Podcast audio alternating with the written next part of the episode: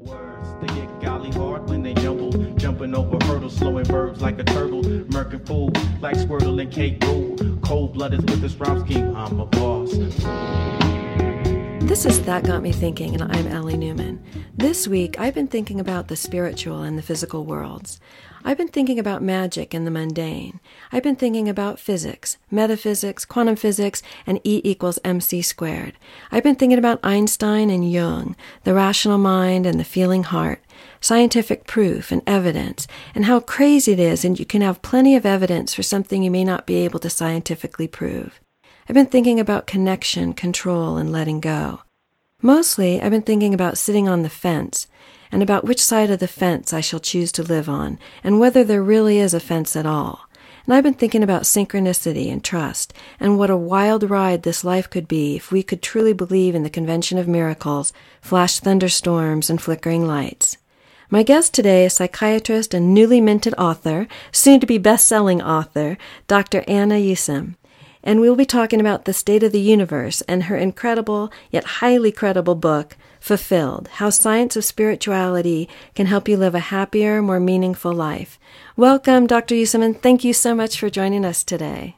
Thank you so much, Ellie. It's a pleasure to be here. So, I want to start with uh, William James because a quote from him greeted me on my computer when I began working on your interview. And the quote is If you change your mind, you change your life.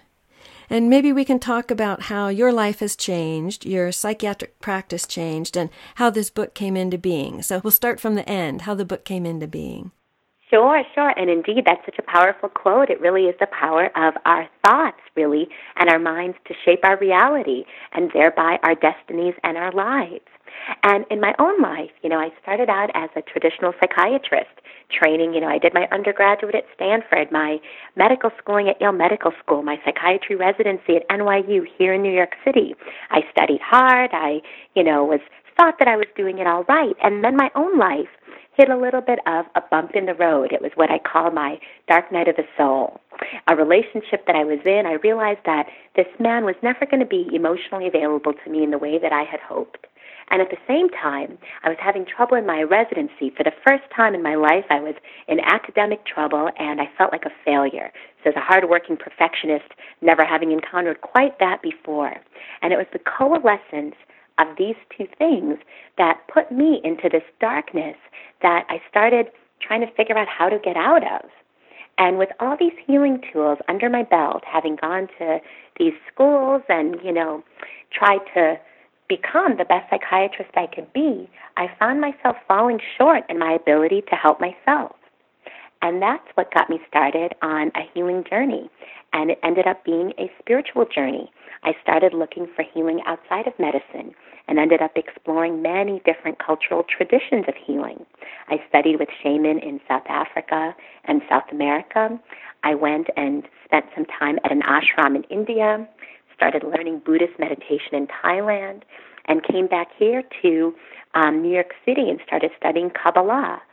And in the midst of all this, I started learning principles that were substantially different from anything that I learned about healing in my traditional medical education. And as I did that, I found that the darkness and the void and the emptiness that I was feeling, the pain I was feeling deep inside, started to lift. And, you know, my life started changing. And as my life changed, I started integrating these principles more into my work with patients and have been doing that now for the last 10 years. And that's really what this book is about. It's about using more than psychiatry, traditional psychiatry. It's about integrating spirituality, psychology, and psychiatry together in the service of healing. And how difficult of a time and a shift was that for you to make when you were in that dark place where you thought, okay, I've checked all the boxes. I've done all the things that I was meant to do to have a happy life. Outwardly, anyone looking at me would think, you know, she should be so happy. So how difficult was that at the time to sort of accept that you were not as happy as maybe you expected to be and others expected you to be? And then to make a shift away from the traditional path to finding happiness? Right. And, you know, it was a very, it was difficult because it was a very scary process. There was this world that I knew. I was doing things one way my whole life. And that, even though I was unhappy, at least that path was known and certain. This whole other path, there was so much uncertainty. There was no familiarity. How am I supposed to now start living this whole different life in a way, you know, when everyone that I know has known me in this one way? But that was one part of it. The other part was that I was just in pain. And, you know, we start to change our lives when we hit rock bottom. I feel like that was really my rock bottom. I didn't have a choice but to change. And so, although there was having to deal with uncertainty and face fear, the motivation was so strong to get over the pain, I felt like I had to do it. I didn't even have a choice. And was there support that you found somewhere within your environment of family and friends that pushed you in an alternative direction? Most definitely. I have um, colleagues who are healers in all different walks of life in traditional Chinese medicine. Um, eventually, I started studying Kabbalah, and I got a Kabbalah teacher, so kind of a mentor in that regard. And at the same time, I kept working with a brilliant psychiatrist here in New York City, my therapist for the last 10 years, who really supported me kind of from a more traditional standpoint. So I had these people who have been my mentors and guides for many years now, and all of them helping me to integrate the different principles in the service of healing. So I loved in the foreword of your book, Dr. Eben Alexander ends the foreword, he writes, with bon voyage. And I thought, okay, that's fabulous and cheeky at the same time, um, and also very accurate. Was it for you really a, a trip in all meanings of the word um, to delve into the spiritual world and then combine that with your background in science? Oh, very much so. And it continues to be that. And, you know, it's so interesting because in medical school, you're trained in the model of science. Science is the currency of exchange. And that you're taught that anything that is real has to be observable, reproducible, testable via scientific experiment, and, you know, thereby, in a way, irrefutable from that standpoint. But the world of the spirit is so different. It's entirely subjective, very difficult to test, often sacred, often grounded in things like miracles. How do you test that scientifically? And so when you start to move over into this world and apply some of those principles, what you realize is that the world works from such a different standpoint than I ever knew. And, you know, for instance, one of the principles of Kabbalah is that the world that we see with our eyes you know, which science believes is 100% of true reality, Kabbalah believes it's only 1% of true reality, and that 99% of reality really isn't observed. It's something that's greater. It's like the upper worlds that are beyond us, that we're just, you know, a little part of the greater whole. And so, was that more exciting or terrifying when you started to learn that and actually believe it? Was there a point where it was like, okay, this seems to be actually true, which means so much of what I learned and thought before is not? Right, right. And it was, you know, um, an interesting question because I was a skeptic when I was learning all this. The whole time that I was being exposed to this information, I was like, well, where's the science to prove it? You know, how do you, how do they know? This is just words. And, you know, and I come from a very um, skeptical, rational background. My father was a physicist. My mother was always a very spiritual person in many ways, but I've always been a lot like my dad, very rational, doubting, skeptical. So for me to kind of have this shift in my perspective, it really was based in many ways on my experience in things and then opening myself to this way of being and seeing experiences come into my life that I'd never experienced before. And then with my patients, showing that they were healing more thoroughly and faster through employing more spiritual methods than I had seen with traditional, you know, the traditional approach that I was using. So you had evidence of it, even if it wasn't evidence that you could scientifically prove. Um, it, it was evidence that you experienced and you were experiencing with your patients, and maybe that buoyed you up to kind of go forward in your journey. Exactly. That's how it started, precisely. And then I started like combing the medical literature and looking for what's the science behind all this. And then I realized that actually there have been so many studies validating the power of spirituality and helping people heal from both medical, psychological, you know, and psychological ailments on one hand, and then there's also studies kind of validating some of the ways in which that healing occurs. And this is more in the realm of quantum physics and the nature of consciousness, things that haven't been as scientifically steadfast, that are much more in the realm of, you know, yet to be studied and verified. But nevertheless, a lot of people are, you know, studying in that field now. And I want to talk about that and dive into that a little more deeply later in the show about the science and some of the science that really is not new at all, and then some of the science that is very new and the, the, the alignment with between the two. Before though, I want to talk a little bit more about the book or a little more depth about the book. Um, it seems like the focus of the book is really guiding the reader to a greater experience of purpose and happiness. And you begin with three core beliefs that the reader is going to embark on um, resolving and and uh, maybe changing. And they are i am aware of my i am unaware of my soul. I give away my power. I am disconnected and alone. So let's talk a little bit about what the new beliefs would be and how they would reflect in a more expanded consciousness. Absolutely, yes. And so the first belief is I'm disconnected from my soul. The shift that I hope readers will have in the course of reading this book is I am interconnected and aligned with my soul. So soul isn't even something that's part of the medical literature. It's you know not something I ever studied in medical school, and so I only in my studies began to understand what it is, you know, that is the concept of soul, and then how to connect with it. And that's the first premise of my book. It's really connecting to your soul and cultivating authenticity before you can start to fix your life, you have to know who you are deep inside.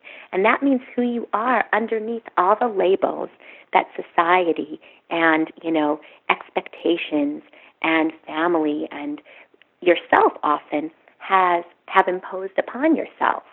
It's being able to free yourself enough to really get in touch with what you most deeply want and what you feel that you're meant to be doing in this world. Can you? I'm going to interrupt just for a second because you, you said something that made me really think. Can you imagine in the future, and would that future be 5, 10, 20 years from now, where the soul is taught about in medical school and it's a big part of the curriculum?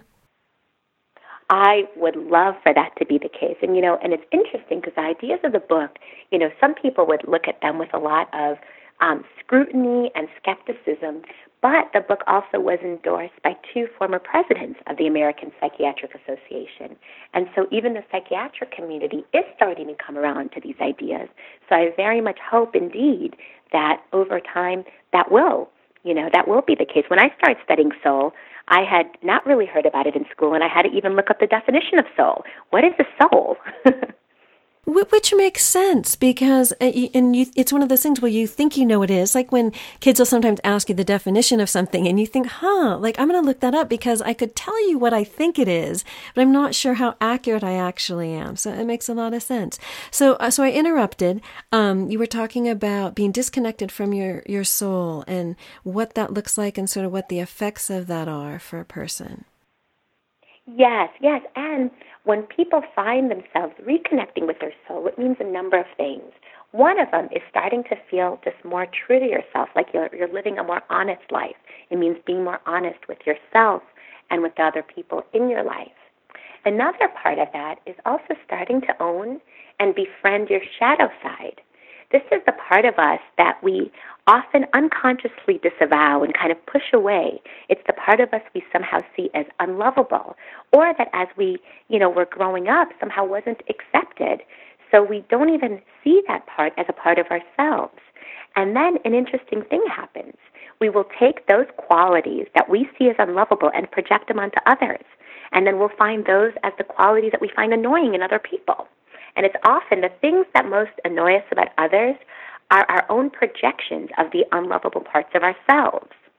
And it's an interesting exercise you could do. You can ask yourself the question, what most annoys me about people? Kind of, you know, ask yourself that today. And then the top three qualities, look back at the end of the day and say, how is that a reflection of parts of me that I've pushed away and parts of me that I don't love? As we start to accept those parts of ourselves, suddenly we become much less annoyed with other people. It's a very interesting thing. And that, owning your shadow side, is another really important part of authenticity. And so I want to underline the importance in all realms of our, our lives and, and including happiness and purpose at, at all levels as far as being our authentic selves. And not, not even to mention the, the energy that it takes and the energy that's lost when we are cutting off a part of our authentic self or having to utilize our energy to really push it away or, or shut it down.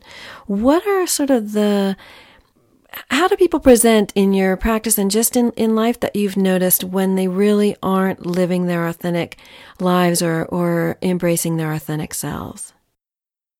People present, I think, first and foremost, they're exhausted. There's like an exhaustion quality. And certainly people can present exhausted for many reasons. People here in New York City work very, very, very, very hard. So people, there could be all sorts of workaholism and things like that. But oftentimes there's just this deep inner fatigue that you could see that someone's living this life that isn't their own. And they're trying to do things which they really don't want to be doing. They're living in a way they really don't want to be living. And it's getting to be too much. And finally they seek help. And it's a beautiful thing when they come through the door like this because often when you finally walk through that door, that's when your life starts to change. So it's really powerful when people do that. You know, there's always, you hear that people, you know, the, the terrible known is better than the unknown. And so that people may stay in this state of being pretty unhappy and pretty dissatisfied because it's known and it, it feels safe, I'm guessing is the reason behind that. Exactly, exactly. It feels safe, and so many people are expecting a person. You know, oftentimes people have all sorts of um, in a way, ties to being a certain way, even if that way isn't an authentic self. All their friends know them as that person. Their family may know them as that person. Their families, like we're defined in large part by others' expectations and external labels. And so it's hard to take those off and ask, who am I underneath all that? When I read your book and I, I, came to the end, I'm like, okay, there are two heroes in the book. I mean, you're, I'm going to say three because I think you're a hero as well. It's, you did such a great job and you shared your hero's journey and you were brave to put it out there in, in public. Um, but the other two, I think, are Carl Jung and Einstein for me throughout the book. I thought, okay, th- those are the heroes. And one of the quotes of Jung that you have in the book is a privilege of a lifetime is, is to become who you truly are. And part of that is owning your power. And that was one of the other core beliefs that you said uh, in the book that needs to sh- be shifted. That I give away my power to, um, I own my power. So let's talk about that a little bit. And then we'll swing back around to the soul. Absolutely. Yes. So, so many of us in so many ways are constantly giving away our power. Um, and what that means is we are, in a way, expecting other people to fulfill us. We are, you know, we could be blaming people for the things that are wrong in our own lives. A lot of people take on what we call a victim mentality. They see themselves as victims in their life, as opposed to the ones responsible for creating the life that they want. And in the book, I give a number of tools for people to reclaim their power, and those include relinquishing victim mentality. Um, they also include overcoming indecision because something else that disempowers people is not making choices in their life, kind of just waiting and feeling stuck. And some other things are practicing forgiveness. That's a very, very powerful way of taking back one's power because so many people have given up power and energy to grudges and being angry at someone from way back. And they say, well, how can I possibly forgive that person who's harmed me? How can I forgive this perpetrator? But what they don't realize is that the person who most benefits from forgiveness isn't the person being forgiven. It's you, because you finally could relinquish the pain that you felt in your heart for so long. You can remove that, and then that frees up so much energy to live a more fulfilling life. So let's talk a little bit about the why, because we all have reasons why we've adopted certain behaviors. They worked for us at some time, or we didn't have any options when we were really little, and so that was the kind of the best way to go for self-preservation. Um, so in regards to blaming and victimhood and not taking power, sort of how does that serve people, and why do people stay in that mindset? I think people could stay there because it's safe, kind of like you said before. Sometimes it's easier to play the victim than to take responsibility and to really change your life.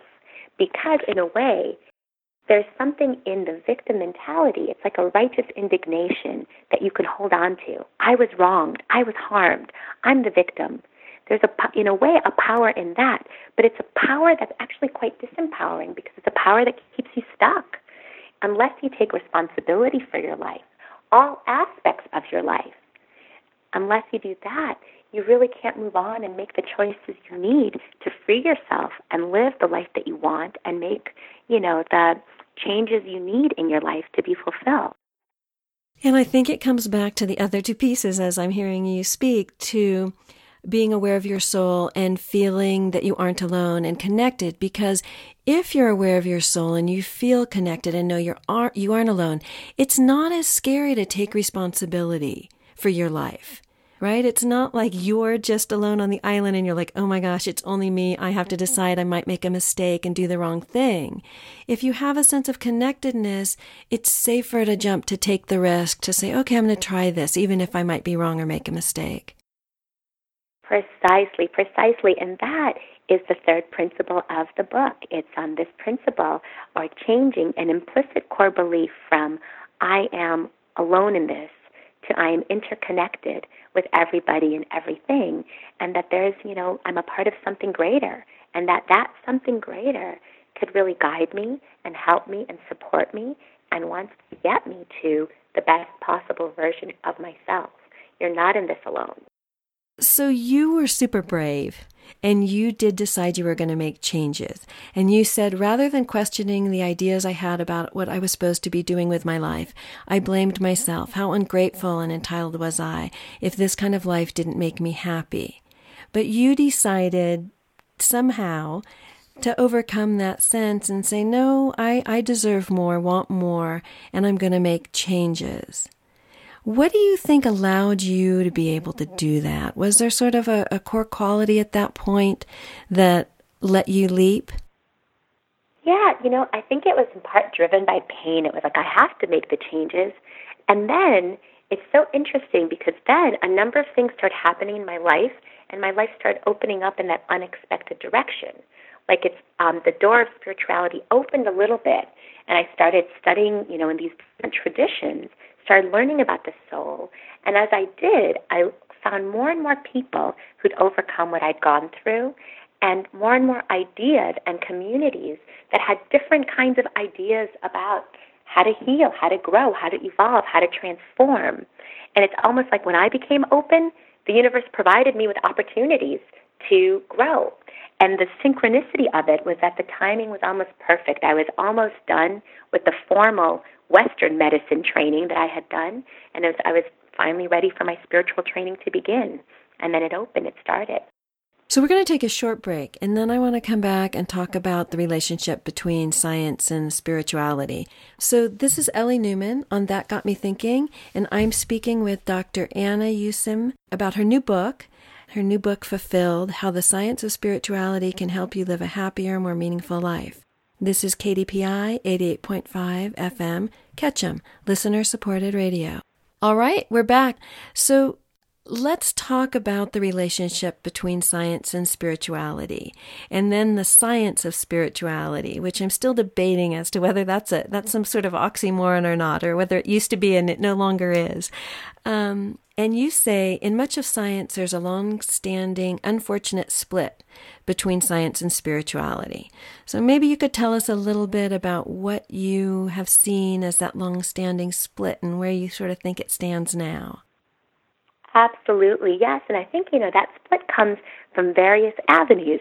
One of them is just the co- incompatible ways in which science and spirituality come into people's lives.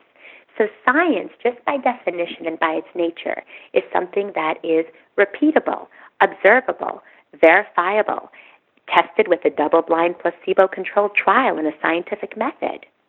And in contrast, spirituality is something that's predominantly subjective, personal, immanent, transcendent, something that doesn't easily lend itself to be studied through the mechanisms of science. And it's that fundamental incompatibility that makes it hard for, you know, science to truly grasp some of the tenets of spirituality. That's, you know, number one. And number two, Sigmund Freud, you know, one of the founding fathers of my profession, psychiatry, the psychodynamic branch of psychiatry, um, he and a lot of his contemporaries were atheists. And they were atheists in the sense that they believed people's need for something greater, whether it be religion or spirituality. What he termed that was an infantile neuroses, meaning that it was kind of like, you know, when a baby cries, the mother gives the baby the breast, right? And that breast soothes the baby. So, like, religion was kind of that metaphorical breast that you give people to soothe them when they're crying and when they have nothing else to, you know, um, soothe them, essentially that it's we turn to that out of weakness because we can't deal with the fact that there's nothing more. And it was a very, very prevalent belief because Freud was so influential for many years, but it actually still pervades much of my profession. So let's talk about, in relationship to science, um, soul corrections and what they are. Um, Abraham Maslow says we fear our highest possibilities. And so we're going to kind of talk about both sides of it at the same time. One, so why why maybe do we fear our highest possibilities, and do we not? Um, it, it's not just natural for us to to look at where the soul corrections need to be and start making them, and then how we begin to make them. So we better start with what a soul correction is. Sure, sure, yes. And so the soul correction um, part, that's the second part of the book. And the soul corrections are those things that we come into this world to correct. And it's often those self sabotaging, repetitive patterns we have in our lives that somehow or another, much to our chagrin and dismay, and despite our best efforts to change them, can end up causing pain again and again and again. And in my book, I talk about four of the main types of soul corrections improving your relationships, releasing addictions, harnessing your personal power, which we talked a little about previously, and transforming fear. And oh, go ahead. Oh yeah, uh, do, should I? Do you want me to continue about on it, or would you like? Yeah, to? no, I think uh, I think so. I think it's such an important element of the book and also of our lives, um, and connected with our purpose. And then, of course, that leads to more happiness and richer, fuller lives. So, eh, so yeah, just maybe a little bit more about why um, you began to focus on soul corrections and also soul contributions, which we'll talk about in a little bit. Sure, yeah. And so one of, um, you know, the main things people come to me looking for is a sense of meaning and purpose in their lives. And in my work with patients, I've come to believe that it's two things that help people make their lives meaningful. One is an understanding and alignment with their soul correction, which we just talked about. So, people being able to know what it is that they have come into this world to correct, and some examples specifically of soul corrections are, you know, there's some people that will keep drawing in the wrong kind of woman into their lives over and over and over, despite consciously saying that they want a relationship. For other people, their soul correction is being able to have better boundaries with other people in their lives. For other people, it's being able to forgive. For other people, it might be making more concrete choices and not have, not falling prey to indecision. So those are all examples of a few of the soul corrections. And the other part of living according to your purpose is what you just mentioned, which is the soul contribution. Everybody has a unique contribution to make in this world. That is your unique set of talents, skills, abilities, interests, and how those could be used to serve others. And your contribution could be anything from, you know, running a company to being the most wonderful mother or father possible to being a writer or contributing to the world through creativity of some sort or being of service to others. It could be anything. And an understanding of the soul contribution together with your soul correction creates your soul's purpose. And in the book, throughout the book, you give very explicit uh, and and just some you know examples that you have to read a couple times to think, oh my gosh, like this is just wild. Um, examples from your patients' lives and your lives and throughout of people connecting with making their soul connections and also connecting with um, soul contributions and what I loved was there's simple steps that people can begin right away and and practice daily and uh, and and or weekly or once a month, kind of on their their own um, comfort level as to what they have time for and how quickly they want to make changes in their lives. You had said what sages and mystics have purported for centuries is now being studied by neuroscience and psychologists. Our own personal worlds are a reflection of who we are and what we think, feel, and dream. And I'm guessing this shift in thinking may have been the most challenging for you to make coming from a scientific background, and that it might be the most difficult for other people to make as well. That once they decide they want to change and they believe they can change and they're ready to change, that the way to change is literally changing their minds and that that will then change their experience and change their environments. Precisely, precisely. You know, there's certain elements of that that people, I think, are very open to accepting, and other elements that are a little tougher to accept. You know, like in my profession, there's a school of thought, cognitive behavioral therapy, that believes that every feeling we feel is first predicated by a thought. And by identifying and changing those thoughts, we can change our whole lives. We can change what we feel and therefore the actions that we take. That's usually easier for people to accept. But then there's like an even deeper element of that, which is encapsulated in certain kind of spiritual things like the secret and the law of attraction. You know, things like that that have been popularized, which is that through your mind and through the contents and products of your mind, you really create your world in many ways.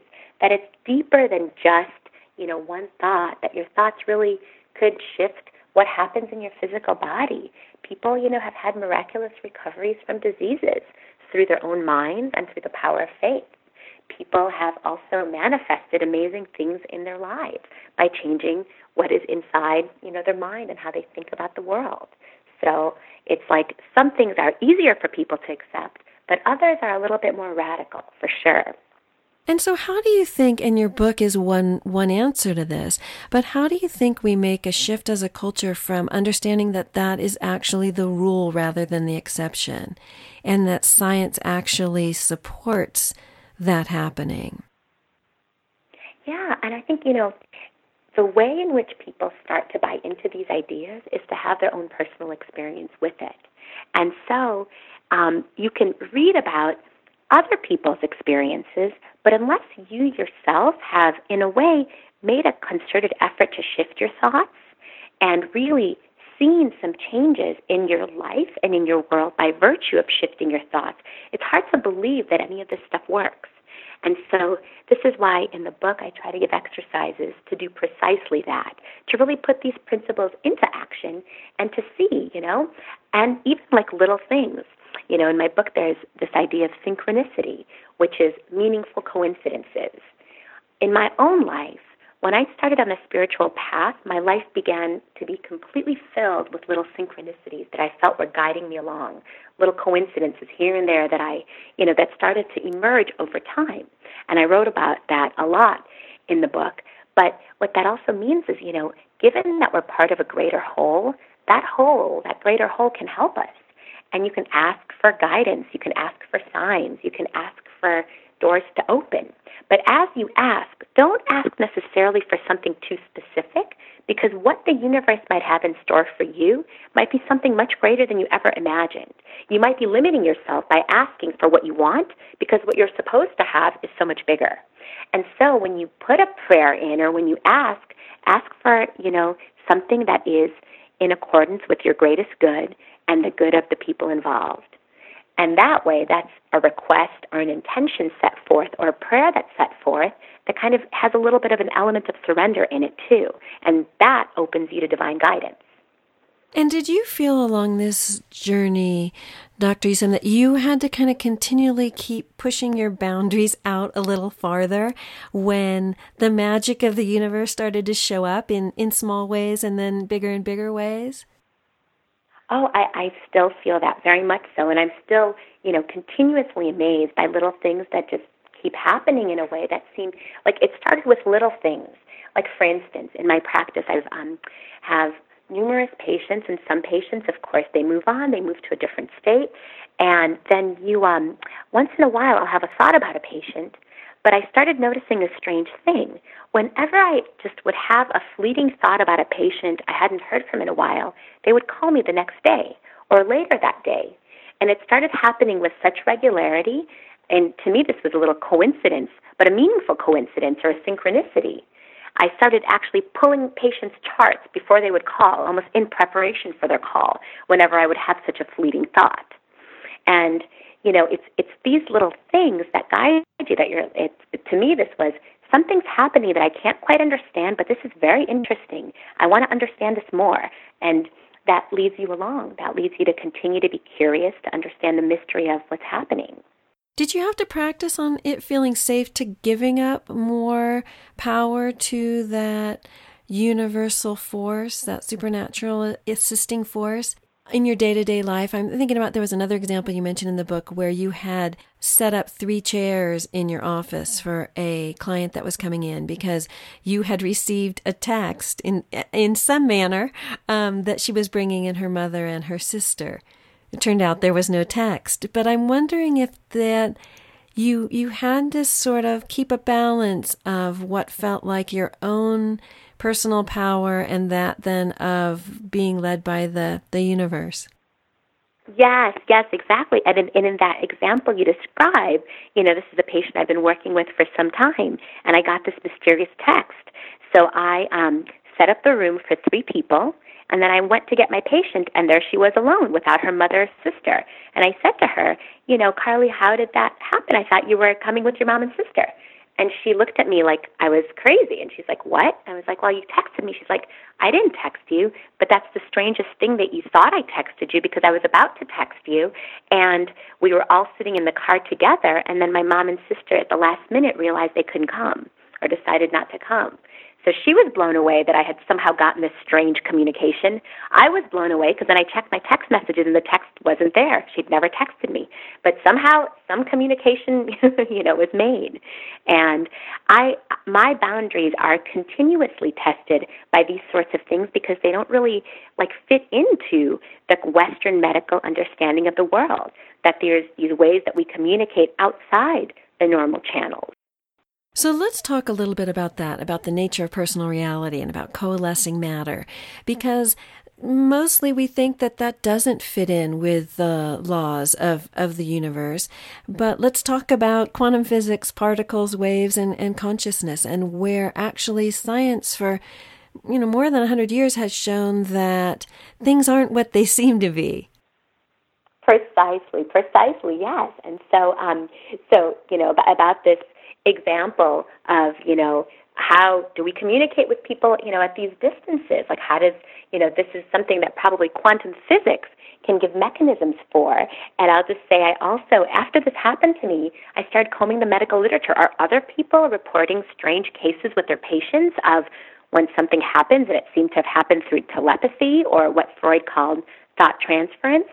And then there actually have been numerous reports of things like this published and that includes therapists or patients having dreams about one another, and then the dreams come true. And there's, you know, one paper by a colleague of mine here, Jameen Despair. It's called Uncanny Communications and Porous Mind in the journal Psychoanalytic Dialogues. And in it, she cites 22 cases like this of patients and doctors who've had strange and interesting communications of this nature. You know, and how does this all fit in with our Newtonian physics understanding of the universe? Um, and that's, you know, at the root of the question what is the nature of consciousness? How does consciousness work? And where does it reside? Does it reside in the brain or in the mind? And where does the mind reside? So these are some of the questions that I try to take up in, uh, in my book. And also how science validates some theories and not others and sort of sets us on a track. You know, Isaac Newton is sort of the, the father of of this area of science, and yet Bohr and Heisenberg and other scientists who have done experiments to prove that, that maybe the the way the universe works is different from what we originally thought, and that hard matter isn't really as hard as we thought, and that things are made up of waves and particle, and going a little more crazy, that um, nothing really exists in the way that we're used to thinking of things existing until we focus our consciousness on it, which is a huge leap, and yet it's true. Precisely, precisely. We bring our world into existence.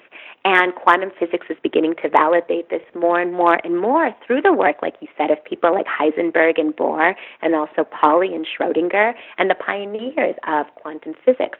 And it's really fascinating. And it's those, it's things like this that start to give mechanisms to how did these crazy telepathic things happen? Or, you know, are we matter or are we energy? Or you know, are we all interconnected in strange and unusual ways that we otherwise couldn't really understand through a Western medical model? And it seems like science in all aspects is starting to show more and more and validate those pioneers early on who said that we were, that we are actually connected, all of us and everything, um, at every level. Precisely, precisely, you know, and you know how you mentioned the power of the mind and consciousness to create our reality. This also accounts for how some people can have miraculous healings from illness, how the power of the mind is so above and beyond often what we know, how our minds really do create, in many ways, our external reality. And so let's talk a little bit about the psychic experience because you've had it personally, your patients have had it, you know, personally, and you've had an experience with a psychic or, or one, one or more experiences that you talk about in the book, and your patients have had many experiences with psychic. And you had other psychiatrists calling you and asking for, for a, a recommendation to a psychic. So, this, I'm guessing, are things that we're not taught about and not giving a list of referrals in school at Stanford and Yale. And yet, it's become something I think that you've begun to believe in, at least in some regards. So, what was that like embracing this new field? Yes, indeed. It's actually just been so fascinating because, like you mentioned, my patients would come to me sometimes with having stories of their own psychic experiences or going to a medium, which is somebody who can channel people who have passed on. And it's just hearing and experiencing these things with my patients has opened my mind up so much, and then having my own experiences with this. I'll tell you about one patient who, um, whose parents, while we were working together, they died in close succession, and in, a, in an effort to kind of come to terms and find some closure with what happened, he decided to go to a medium. And he wasn't a believer in any of this stuff. He decided just because, just because, really, he was curious. He needed some closure. And, you know, he decided he wasn't going to tell the medium anything because he wanted to see, is this for real or is this guy? And so the very first thing that happens when he starts talking to the medium is the medium says to him, There's a man here, and that man is calling you Fonzie. So Fonzie is from the Happy Days character Arthur Fonzarelli, um, who's like the macho, you know, lady chaser guy. And it's so interesting because my my patient's father, who had passed, that was his like term of endearment or pet name for my patient. And the fact that this that was the very first thing that came out of this medium's mouth, you know, my patient was just blown away, and suddenly he became much more open to these messages. And so you may ask, well, what if the medium did research on my patient beforehand? But nowhere, and, and, and my patient actually went on the web to see could the medium have found this information anywhere about him? But there is no such information. This just, you know, it's like he pulled it out of thin air, and he pulled out something so personal and so intensely unique to this patient that it just blew my patient away and really melted his own skepticism. Well, and you had an experience in a coffee shop, I think, where someone, a psychic, walked up to you and said, Can I tell you something about you? Yes, that was right as my journey was starting, you know, and at the start of my spiritual journey, it was like a number of synchronicities, one after the other, that was were really like slowly but surely melting my own skepticism. And so this was what happened with this psychic. Um, I'd mentioned part of my, you know, dark night of the soul was um, this man who um, I had met and who I realized was never going to be. I eventually realized he would never be as emotionally available to me as I had hoped. And so, as um, uh, I was kind of going through this process. I was sitting right in an uh, ice cream shop, and a psychic and a child walked up to me, and the psychic said, "I'm a psychic, and I have a message for you. Can I give you a message?" And you know, not feeling at all threatened by a psychic with a child in an ice cream store, I said, "Of course. You know, what's what's the message?" And she said to me that you've met your soulmate, and then she gave me his name, and um, this man is. I, I, she said, "You met a man. His name is." You know, I use the name Scott in the um, in my book. That's not actually his name, but you met a man. His name is Scott, and um, he's your soulmate, and things are going to work out for you. That was the message, and I and I was just like, who is this person, and how does she know about this person I met, and where is this coming from? it completely blew me away. I was just so surprised by this. But I thought, you know what? This must be how spirituality works. You get strange messages from God through people coming into ice cream stores. Okay, this is kind of part of my understanding of spirituality. And then, so that message to me, the fact that that even happened was meaningful, um, very meaningful. But then the interesting thing was that over time things didn't work out with Scott. And so I was just kind of boggled. Why did a psychic come into an ice cream shop, tell me this, you know, this message from, you know, purportedly God, but then it didn't even work out. And then, you know, I thought about what she'd said, and she said things are going to work out for you you know and actually in my life things really ended up working out eventually and i did end up meeting my soulmate and we were married a year ago but at that time you know i thought scott was the soulmate so but so her message wasn't that things are going to work out with scott her message was things were going to work out and they did. And it's interesting too because her message also could have been just purely a reflection of where you were at the moment and what your issues and concerns were and what information you sort of needed to have validated to move forward on your journey. And the idea, you know, it's sort of so simple and so complex at the same time. The idea of energy and coalescing matter with energy and the idea of how we are all connected and deciphering messages from oracles because it's all a reflection of the energetics that we're experiencing at the moment. Precisely, precisely. I think that that was exactly it because if nothing else, that validated something and that was such a meaningful event that happened, like such a synchronicity. And it just really opened me to this idea of I have no idea what this is or how this happened or what this means, but I know it's meaningful.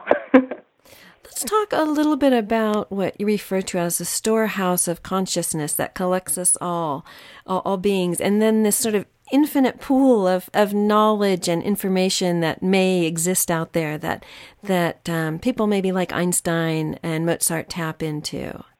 Yes, yes, absolutely. And this is the question of, you know, like you said, what's the nature of consciousness and where does consciousness reside? So for many years in the world of Newtonian physics, people believed consciousness to reside in the brain and that all our memories and everything were storehoused in the brain. And now, you know, with quantum physics and those developments, the ideas are actually starting to expand. And some people, they don't believe consciousness exists in the brain, it exists more in the mind.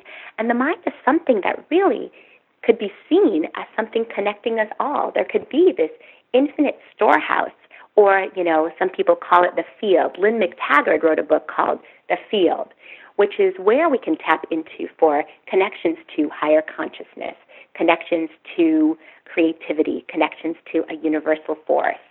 And a lot of um, individuals who've made great discoveries believe that some of their discoveries came from connecting to this field. And an example of that is a mathematician from India named Ramanujan. He lived only 33 years, but he was a self taught math prodigy with no formal education. And in his very short life, he um, was able to compile and write 3,900 mathematical works. And this is with no formal math training whatsoever. And this was up until he was discovered by British mathematician G.H. Hardy and brought over from, you know, to England to study with him. He would see, um, uh, Ramanujan would see scrolls unfold before his eyes of these formulas, and he would then write them down. He was a very deeply spiritual man, and he thought that these scrolls were God communicating with him. So this is someone who is tapping into this field in a very, very deep way. And, you know, another example of that is the idea of multiple discovery, where multiple people on different sides of the world can come up with the same discovery at the same time. And a lot of science actually has examples of that. It's like people are tapping into somewhere and pulling it down together, kind of when the, you know, when the world is ready for it. It's funny because I think often when we hear these stories, we sort of think of them as one offs and that, you know, they're sort of could be hard to believe. And yet, if we reframe our understanding of the universe as far as it really being a interconnected whatever it is of energy and waves, then that makes more sense um, then it's not so far fetched that these things are and can be happening because they're within this, the new adopted structure of the universe and our understanding of it. Precisely, precisely. And I think that that's in a way where we're at right now. We're on the brink of a paradigm shift in our understanding of the human mind and of consciousness. And that, right, right now these ideas seem far out. They're the new paradigm.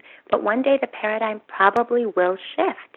And suddenly these ideas, which are so revolutionary, will be mundane.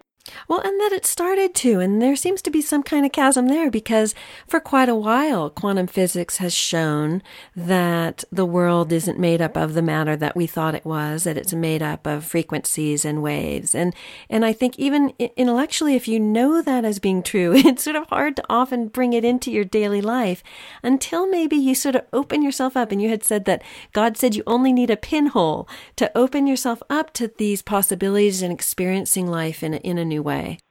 Precisely, precisely right. If you are open even a little bit to these ideas and have faith, you'll be shown. You'll be shown and you'll be guided. It's about being open and perhaps even asking for a little bit of help, whether it be through prayer or intentionality, even if you're a skeptic and doubter like I was my whole life. And you teach people throughout the book how to do that.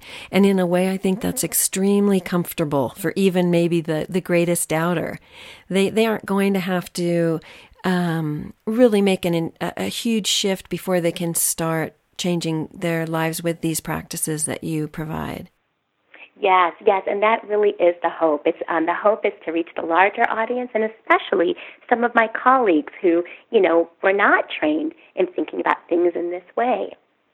And yet, I, I was surprised throughout the book at the numerous examples of colleagues and um, acquaintances and, and friends in the medical profession that had had similar experiences to you and who had sort of begun shifting their perspective on science, the relationship of science and spirituality. And then in your, um, your afterword in the book, when you were making your thank yous to everyone, you know, there was doctor upon doctor upon doctor who had been involved in in uh, this project with you.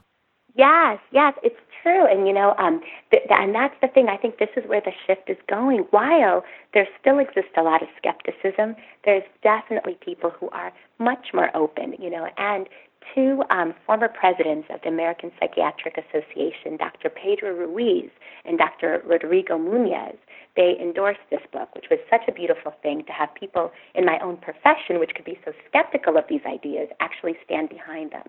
So I really feel and hope that, you know, people even in my profession, which could be skeptical, could become more open and would be open to, you know, reading this and using some of these ideas with their own patients. And I think one wonderful aspect of the book that I know that I benefited from was by the end of the book, I was aware of where my lines were drawn. There's an example at the um, towards the end with Elizabeth Kubler Ross talking about taking photos of her spirit guide.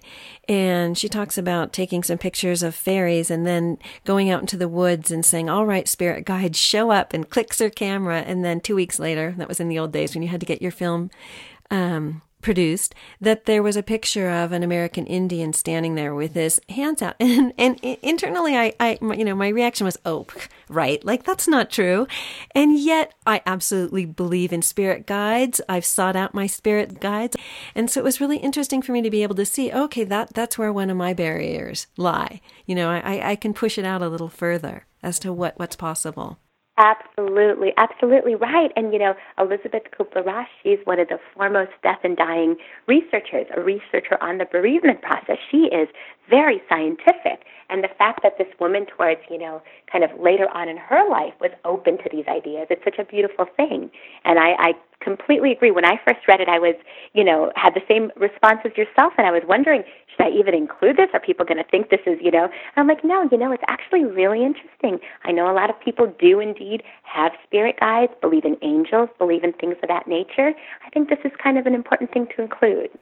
So, my favorite Einstein quote in the book, I think, is the most important decision we make is whether we believe in a friendly or hostile universe. And I'm wondering if you have off the top of your head a favorite Jungian or Einstein quote. Let's see. You know, I really like um, what Einstein says about what separates us. He calls it the optical delusion of consciousness. It's this idea that actually the fact that we're all separate and how we perceive ourselves as being individual, separate entities is really a delusion. It's a delusion in our own consciousness, and that we're much, much more interconnected than we ever thought. And this is, you know, Albert Einstein purporting these ideas. And so I want to thank you for taking the time and energy to create this book and give it out to the public because for me it absolutely was such a gift to understand in many ways how I'm connected with everyone else out there.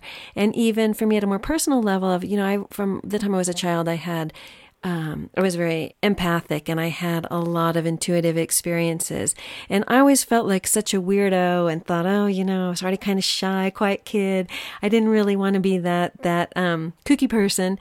And so just kind of kept it pretty much, um, held up inside and blocked it off as much as I could and rarely even today talk about a lot of things that happened to me. And so it really was such a gift to be like, okay, Dr. Anna Yusim is saying this is out there and it's real and it's okay and has embraced it. And so it really gave me the um, support to do so as well. So I just want to thank you.